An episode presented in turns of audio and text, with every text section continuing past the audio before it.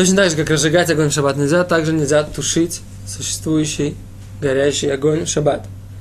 Э, поэтому, опять же, мы говорим, что потушить лампочку накаливания запрещено. И любую, любой огонь, газовую горелку и так далее запрещено потушить.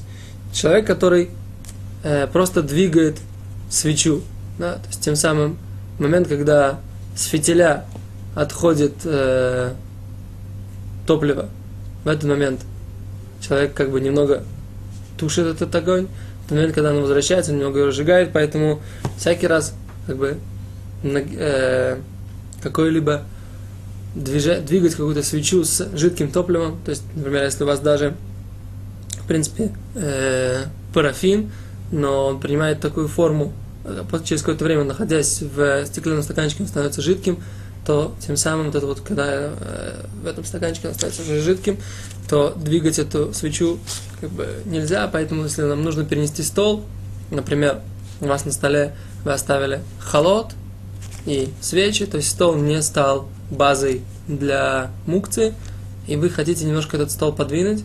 Теперь, если у вас есть э, свечи, в которых есть оливковое масло, или э, уже растопленный парафин, то в этой ситуации нужно двигать его очень аккуратно, чтобы огонь не двигался, или, по крайней мере, нужно делать так, чтобы было неоднозначно, что он сдвинется. То есть стараться это делать очень-очень аккуратно, для того, чтобы в этот момент было, э, в принципе, возможно была ситуация, что, это, что огонь не сдвинется.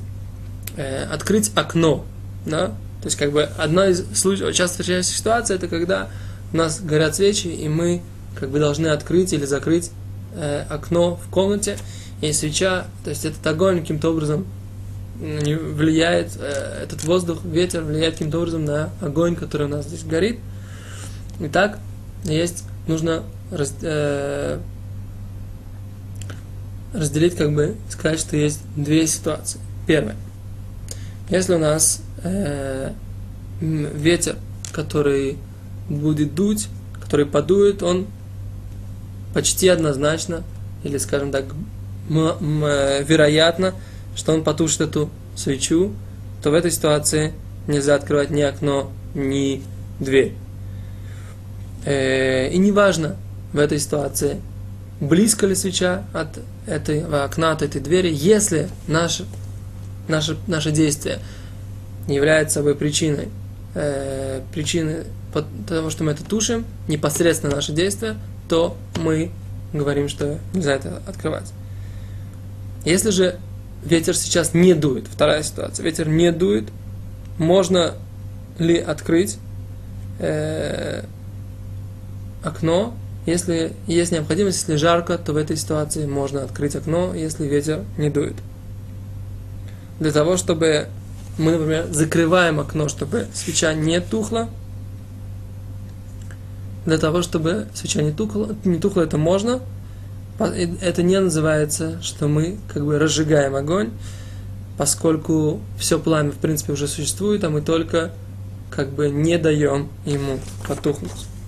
Э, если у нас есть открытый огонь, да, и мы говорим, что например, у нас есть э, газ, горящая горелка газовая, и мы хотим, например, на нее что-то поставить, э, например, у нас стояла кастрюля на открытой горелке.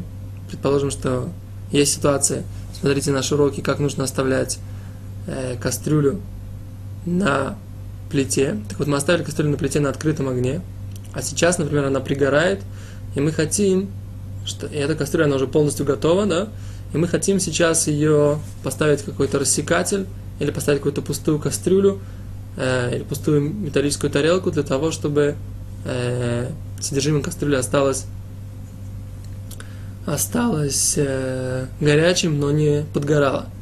В этой ситуации мы можем взять эту кастрюлю, держать, положить либо вот этот блех, лист металла, либо металлическую тарелку. Теперь, когда мы кладем, форма огня меняется.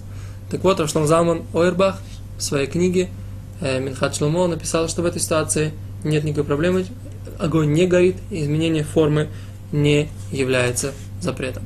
Спасибо, до свидания.